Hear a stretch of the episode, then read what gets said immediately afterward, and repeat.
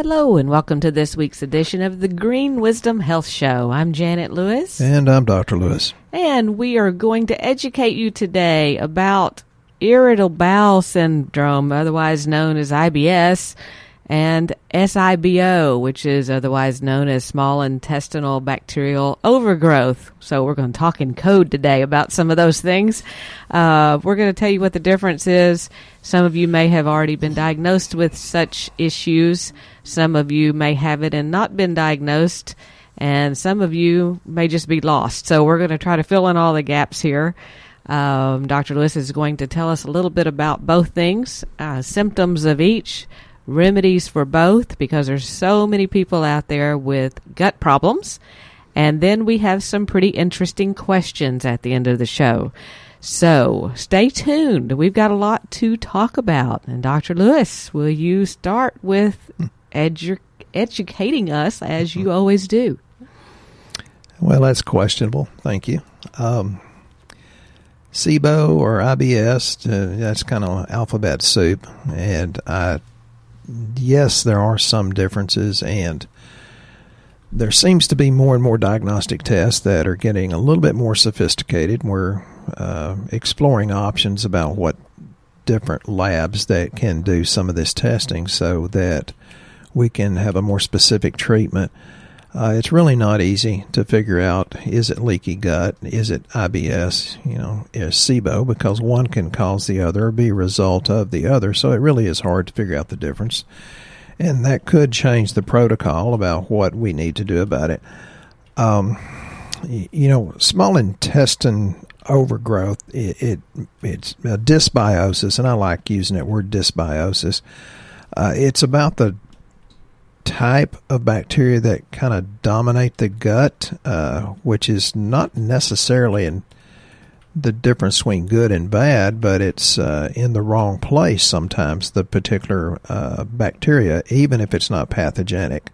So it, it's more about the location rather than the type the thing about the small intestine, small intestine, I think is kind of uh, overlooked. You know, everybody talks about their stomach or their colon. Well, the poor little small intestine, which has you know the surface area of about twenty football fields, uh, kind of gets left out. And back when I practiced chiropractic, you know, there, the, people always had issues, and it was sometimes tough to decide was it structural, functional, neurological versus nutritional versus IBS, small intestine bacterial overgrowth, but many times it was a combination of all those things. And if they had a, a sensitive GI tract, like if I were palpating, looking for, say, the pulsation of an abdominal aneurysm, and they had a sensitive GI tract, I always suspected uh, that they had a problem, and, and, you know we we can pretty safely assume it's always yeast, but it can be other things also.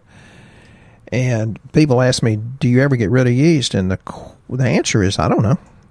I I think you can definitely decrease the population. You can starve it out if you don't have dessert. Brian down in uh, in Florida, he said, oh, "I was hoping you wouldn't say I had to do all these vegetables and quit dessert."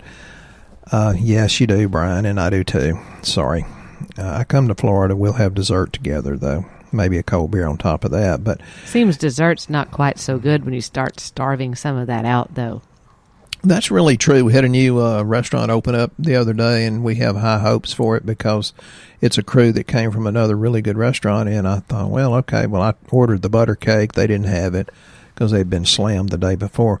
And so I ordered butter, buttermilk pie, and I got it there first. And Janet just looked at the waitress and says, His mother spoiled him. The buttermilk pie was pretty close to delicious, and that's one of the ways I judge a restaurant by how good their desserts are. But Brian, since I uh, have made great, great progress in my microbiome in my GI tract, uh, that buttermilk pie was kind of hard to finish, and took a long time. But I did finish it. and because I take more supplements than our doctor does over here, I didn't even want the buttermilk pie. So, yes, it does change as you do more probiotics. Yeah, it, it really does. And that's the other thing. Many people ask me, uh, and this has come up several times recently. Well, I take probiotics and I get gaseous and uh, bloated. Uh, that's that's pretty common. Well, you probably have SIBO. And I just tell them, well, quit the probiotics for a while, and there's certain things you can take that will help uh, kill off the bad stuff, and then you can reintroduce the probiotics. And one of the probiotics that you can take that will not cause that is something called Saccharomyces boulardii, and that is a probiotic yeast, and it's not the Candida yeast. And the Saccharomyces boulardii, when you take that, and Janet and I are experimenting with heavy doses of it now. That's why dessert's not very good. When you take it, it goes down. It does not colonize in your small intestine or anywhere, but when it goes through, it grabs the pathogenic organisms and carries them on out. So the Saccharomyces, we have in a couple different forms. It's in one of our probiotics in a pretty large dose, and then we have it straight. And that's a really, really good thing. And Janet and I are actually experimenting with higher doses of it, and holy cow women that have constant UTIs or interstitial cystitis, this looks real promising. Oh yes, the the one for the uh, UTIs, the reoccurring UTIs for women, the probiotic, um, we're getting it in, and you, you, women out there will love it um, because it really then does. So will work. the men. Oh, I guess that's true. Sorry, men get. Oh, I just now got what you were going to. Oh my lord, I fell for it again. I don't know what you think I, I thought you meant men got UTIs, but uh, okay. Let me put my mind back where it's supposed to be now. uh, should we go over some of the symptoms of small intestinal bacteria overgrowth and IBS? Like Dr. Lewis said, it's very hard to tell them apart, but you may notice them by these signs nausea, bloated, vomiting, diarrhea, malnutrition, weight loss, joint pain, fatigue, rashes, acne, eczema, asthma, depression, or rosacea. Those are actually signs of IBS or SIBO. And, and, it can be many, many other things because one of the things is you may have an impaired motility through the GI tract. And what's the one of the most common symptoms of somebody that has hypothyroidism is constipation. So that's lowered motility based on the thyroid not working as good as it could. So it's not just a simple thing, folks. It's easier to figure out. Uh, over a period of time, well, by the time you've figured it out, you've treated enough of it and then altered your treatment a little bit, and you're usually way, way down the road to healing by the time you figured out what it was. Isn't so, it interesting that some of these symptoms, like nausea, bloating, vomiting, uh, diarrhea, are also signs of when you have gallbladder problems and yeah. they remove the gallbladder and then people still have these same problems later on. So it might have been they actually had IBS or small intestinal bacteria overgrowth. The symptom was the gallbladder, so they got rid of it. And then you have even more impaired digestion. You need that bile in there. That was one of the questions I had the other day. Is, well, since I've had my gallbladder out, do I need this uh, digestive enzyme that has ox bile in it? I said, yeah, you need it even worse now. It's it's much more imperative.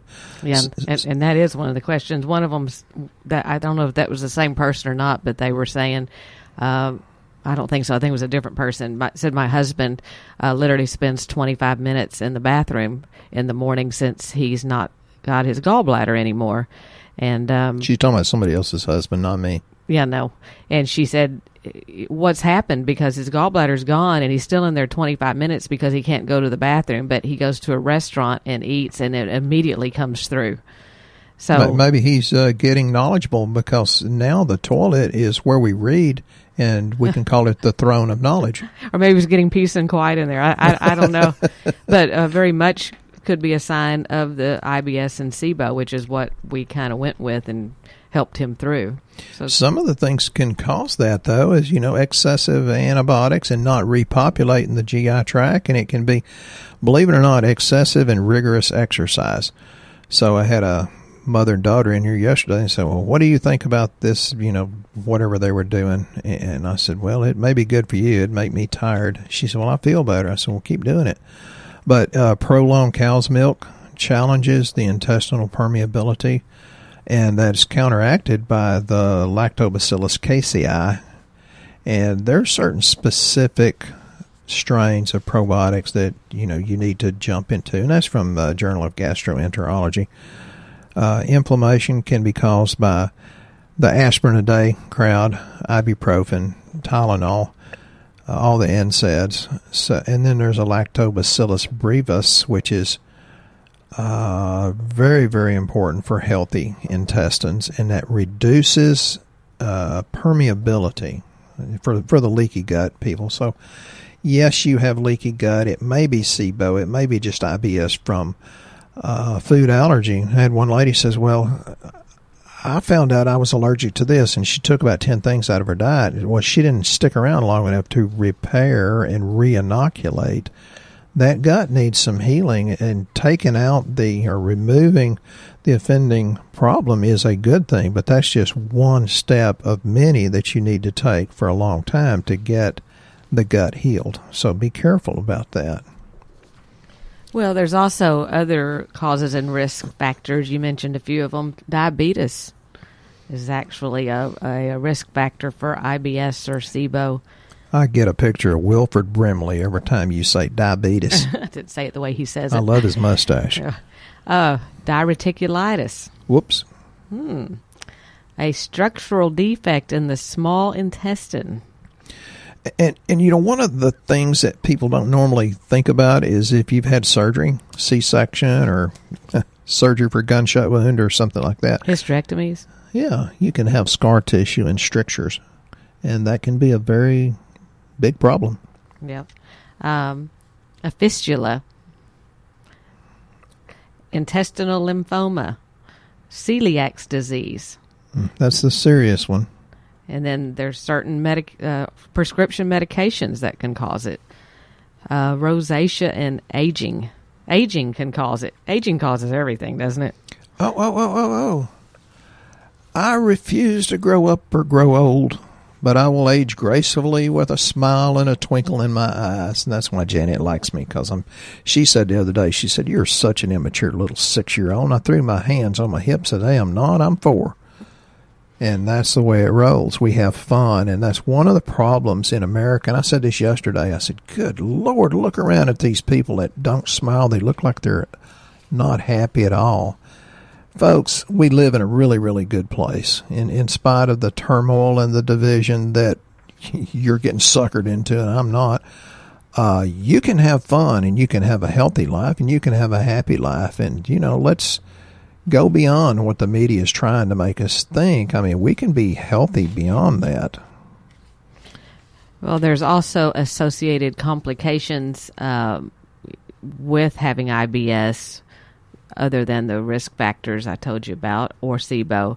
Uh, one of them is is malnutrition, like you're not absorbing things in the cell, and that's why we try to give you um, digestive enzymes and and our alpha base, that's our multivitamin. Um, and it can, you know, low iron. Uh, uh, you know, if you have chronic anemia and we're giving you iron and it's not coming up, you probably have SIBO. Yeah. And we have to work on that. You have to throw things in to unwrap or to make the the wall of the yeast fungus virus vulnerable for your immune system to kick it. Which uh, you say low iron and a vitamin B12 deficiency is also another uh, portion of that. That's the two most common ty- types of anemia. Yes. So you got to have B12 to make the iron also, folate, uh, which we always, in many, many, many different formulas, we have either the, well, we have different forms of the 5-MTHF so that your body can utilize it if you have that genetic SNP. And osteoporosis is actually a uh, something that can happen from having those two issues for too long. Isn't that amazing? People just go right to osteoporosis and they never know, well, I had a problem with my gut and it was this issue to yeah. start with. Uh, kidney stones are actually a, a, sign of that as well. And we talked about that when we were talking about oxalates uh, on a previous podcast. So, why don't you tell us a little bit about what kind of products you might take for for such issues? Uh, maybe the different products between the two, or are there any Yeah. differences in the products? Well, one of the things I want to say is uh, brain fog. If you didn't mention it, if you did mention it, it's because I'm a typical man and I wasn't listening. We're very, very fond of something called Candicid Forte, and it, you know, it has the biotin, it has the berberine, oregano, sodium caprylate.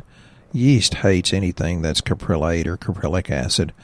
The cinnamon bark, uh, German chamomile, and Pau d'Arco. Pau d'Arco will kill all kinds of stuff. You read about it, you'd think it's a a wonder herb. Then we have that Saccharomyces boulardii. That again, Janet and I are experimenting with some really large doses of it, and I think it's going to do really, really good and save us money since we won't be buying dessert.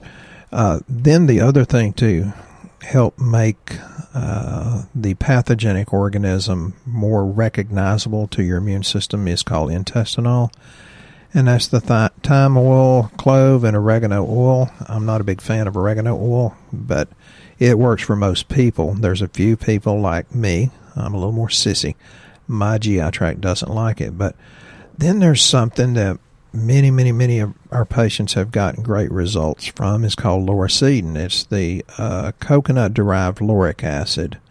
It's absolutely incredible. And they, they're real careful not to make any claims about it, but there are other websites that'll talk about lauricidin and the things, the, the results they've gotten. And it's pretty seriously awesome. But when people say brain fog, I automatically assume assume uh, at least GI dysbiosis, if not SIBO, because what happens is, and I've mentioned this before, your candida usually it's candida steals your thiamine by putting out some uh, things called thiaminase, and so when we put them on benfotiamine, the better thiamine, people usually tell me within one, two, three weeks, "Oh my God, I don't have brain fog anymore."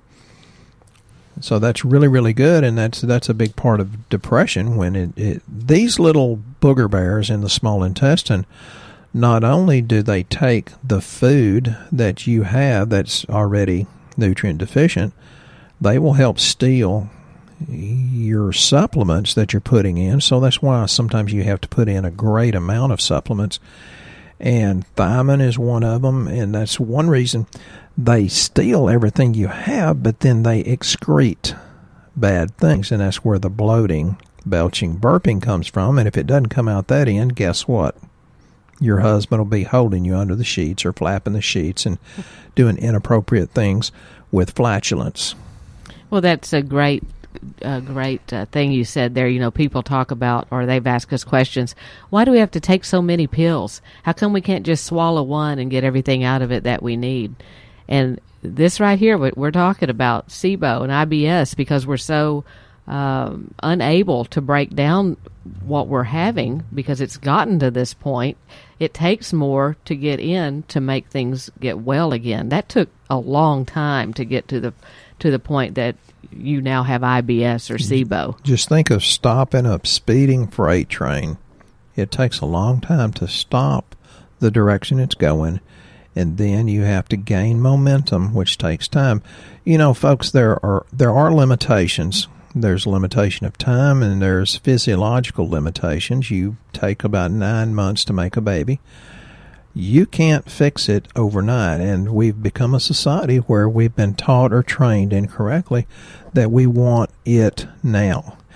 And I had a patient yesterday, and I, we were using this as an example about how unreasonable some people are. And and he says, "What's the most unreasonable thing you've ever had?"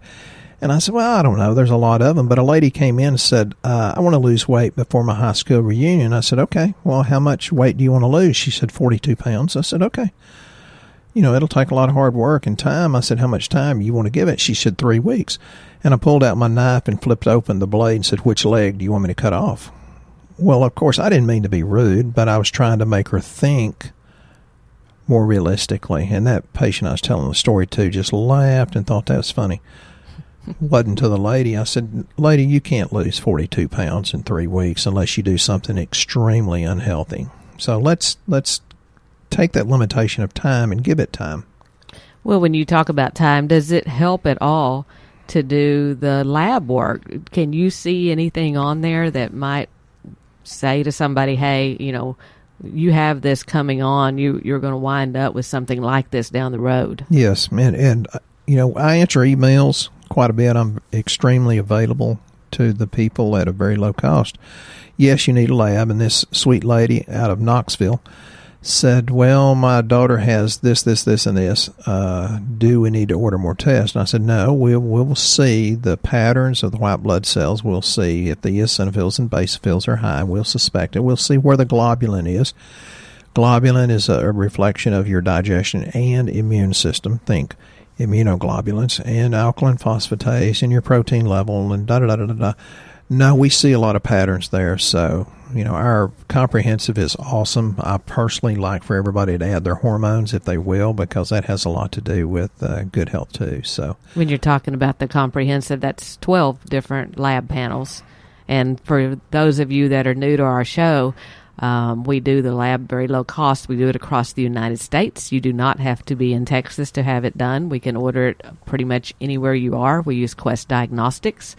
And um, basically we don't guess at what you need at this point because you know several of these shows we've done in the last few weeks all have common denominators going on with uh, symptoms. It's always gut and inflammation. Yeah. And it's very hard to guess at which thing is wrong with you without lab. Uh, take for example our secretary not the one y'all talk to here all the time uh, brandy but we have another one that works here part-time she just had her lab done because she was sick and she hadn't had her lab done in a long time. And she said, um, "I just can't get well." And she said, "I just keep having this cough." And she said, "I'm I'm just pretty sure my immune system's really low because it always is." And I said, "Okay, let's run it." And we ran it, and turned out her immune system was now higher than it's ever been, which because of some of these new products we have is doing a fantastic job. But her cortisol was completely blown. It uh, used to be real, real high, and she chose not to address it, so she's gone into adrenal exhaustion. You need those adrenals because it handles stress, no matter what kind of stress it is. And and so um, and she told me I could share this with you guys. Oh yeah. Um, she she said, yeah, I'll talk about that because people need to know that what they think is wrong with them probably isn't what's wrong with them. And then I said, what have you been doing with your liver? I said, you know, your liver was fine and now it's not. Our enzymes were not uh, optimal, which is what we look for, the mm-hmm. numbers that are optimal, not just in range. And she said, I was wondering if you were going to catch that. And she said, I've been doing cough syrup, over the counter cough syrup. And she said, I wondered if it would make any difference on the lab. And it really did. She'd gotten really toxic from it. And, you know, although she thought she was treating herself to get well, in reality, she was missing the whole reason she was sick to start with, which was low cortisol, her adrenals being totally blown. So, um, you guys don't guess. I mean, there's it's never what you think it is. I, even on us, we'll think, "Oh, we know what's wrong with us because we're so smart at all this." It's never what we think. So go to greenwisdomhealth.com, fill out the health survey, do your labs. If you've not done your labs in a long time, do your labs again. Things do change. And I want to make sure we address some of these questions because we had some really good ones come up this past week. Um, Kelly she asked some really great things, and she said she's not sure if we would mind answering this. If not, it's okay. But of course, we're going to answer it. We'll give you our opinion anyway. Uh, and she loves that we are not candy coating the issues. I can guess you can tell from that we do not. Uh, from anything we've I said, I don't know how to sugarcoat it. Yeah. I love talking to Kelly. Uh, she wants to hear our opinion of traditional mammograms. And it, so, Dr. Lewis, what do you think about mammograms? Well, that's that's outside of my uh, scope of practice. My opinion is you should talk to somebody that runs thermograms and thermography. Yeah, that that's an incredible, incredible tool. I started to buy one about thirty years ago, but insurance company said, "Oh no, it's experimental. We're not going to pay you for it." And it's like, well, it could show physiological changes rather than, you know, a CAT scan or MRI, and they're wonderful, but they show anatomy. You need something that shows physiology because thermography was showing uh, soft tissue injuries where there's no other way to prove it. And they said, "Well, it's experimental. We're not going to pay for it." And I said, "Well, it's it's good enough for a fifty million dollar racehorse." And they said, "Well, uh, uh, uh, uh, it's an insurance company scam because they didn't want all these physiological changes. In in that case, um, you know, soft tissue injuries. But yes, uh, talk to somebody about that. I believe, to the best of my knowledge, that is the best way to determine." Irregularities in the breast and other areas uh, years before a mam- mammogram would. But again, it's out of my practice. Be sure you're getting good advice from somebody that's more specialized in that. Without the possible harmful side effects. Yeah, no radiation. Woo-hoo. Yeah. Okay, then we had uh, Penny that says if she exhibits symptoms of autoimmune problems, Oh, this goes right with our show today. Yeah. And I eat foods or take supplements to boost my immune system. Am I making myself worse? That's really good. She that's that's a good question because a lot of people Yeah. with autoimmune problems think uh, when you tell them to somebody says boost their immune system, it's not really what you're doing, right? Yeah, you know, there there's things you have to do. You know, you re- remove the harmful organism, but then you have to repair, reintroduce uh, the friendly organisms, repair the leakiness. So it's not always boosting the immune system, and you really, really need the lab. So while I'm on that subject, I would really like to thank the people that share this podcast. It the referrals that I get are absolutely wonderful, and I'm very humbled and we're very grateful. Talk to wonderful lady in Ohio yesterday that she said, "Well, my friend Kathy sent me in." I was like, "You know, Kathy's been doing this for almost five years, and you never hear from Kathy." And I told her, I said, "For God's sake, call me or email me. You're just very quietly up there in Ohio doing your thing." She said, "Well, I'm feeling better than I felt in 20 years," and it's like, so thank you, thank you, thank you, because it's not really about blessing us it's about blessing others. And you know if i can figure out what's going on and help them get healthier you're blessing other people. So i, I really appreciate what you do. Well, and, and back to the subject of the autoimmune problem and boosting the immune system. When we give you products for for autoimmune issues, we're not boosting your immune immune system. We're stabilizing it yeah because that's what it does. It fluctuates all over the place, and there are stabilization products that help it stay Yeah. balanced. yeah Re- always remember health takes you know a, a fair amount of dedication hard work sacrifice and good habits habits meaning continually doing the right thing And then we have Donald. Hi, Donald. Here's, he's such a nice guy. Uh, we have a he has a person has a neck lift and rhinoplasty, and the doctor said no supplements for three weeks. What are your thoughts? And is there any chance of blood thinning, say with B twelve? You know, I've seen a lot of people that uh, because they're so educated on the internet, they want to second guess their surgeon. And yes, you want to get off the things, I, I think, for 10 days, 10, 12, 14 days before surgery. That's what I tell them. But it's not always about blood thinning. It, it's about you're taking all these supplements, and it's because you're de- going to detox the anesthesia more quickly, and your drugs are going to be detoxed by the liver more quickly. So, yes, listen to your doctor about the supplements. I do agree with your surgeon. Right, and you know we did have a lady that asked a question about somebody she knew is getting ready to go through radiation, which is a horrible thing, chemo and radiation, and she wanted to come in here and buy some supplements for him to take while he went through it. And our answer to that is no, don't do it. Don't take things while you're going through that because, like Dr. Lewis said, you are weakening weakening the medication that they're trying to give you to get rid of something because that the supplements are going hey let's pull this off Yeah, the chemo especially. The radiation, yeah, that's a tough one. yeah but don't ever do any of that while you're actually having the treatment done No. now afterwards and they're done with it we can certainly clean things back up to the best of our ability with the supplements Yeah, I love people that's gone through all that, and it's a, it's a pretty tough thing to go through. And they say, "Well, I can't feel my feet. I have neuropathy.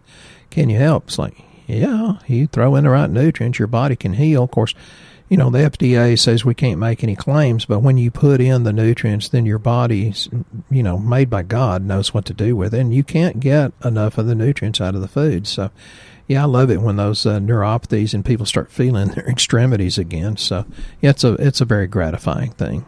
Right. But don't play amateur, please. And once again, our show is ending, but we want to uh, tell you again how much we appreciate each and every one of you for listening to us and sharing our podcast. And uh, if you're new to listening to our show, go to Shooting Straight with Dr. Lewis on Facebook. That's where we're getting all these questions from. People have been asking tons of questions. We love that. Uh, we love the interaction that we can do with you guys because we don't get to meet a lot of you individually face to face, but we can through this this format. And um, if you have any show ideas that you would like us to discuss, please write it there as well. You can also email us, however you would like to get in touch with us. We hope you have a very blessed week, and we'll be here next time on the Green Wisdom Health Show.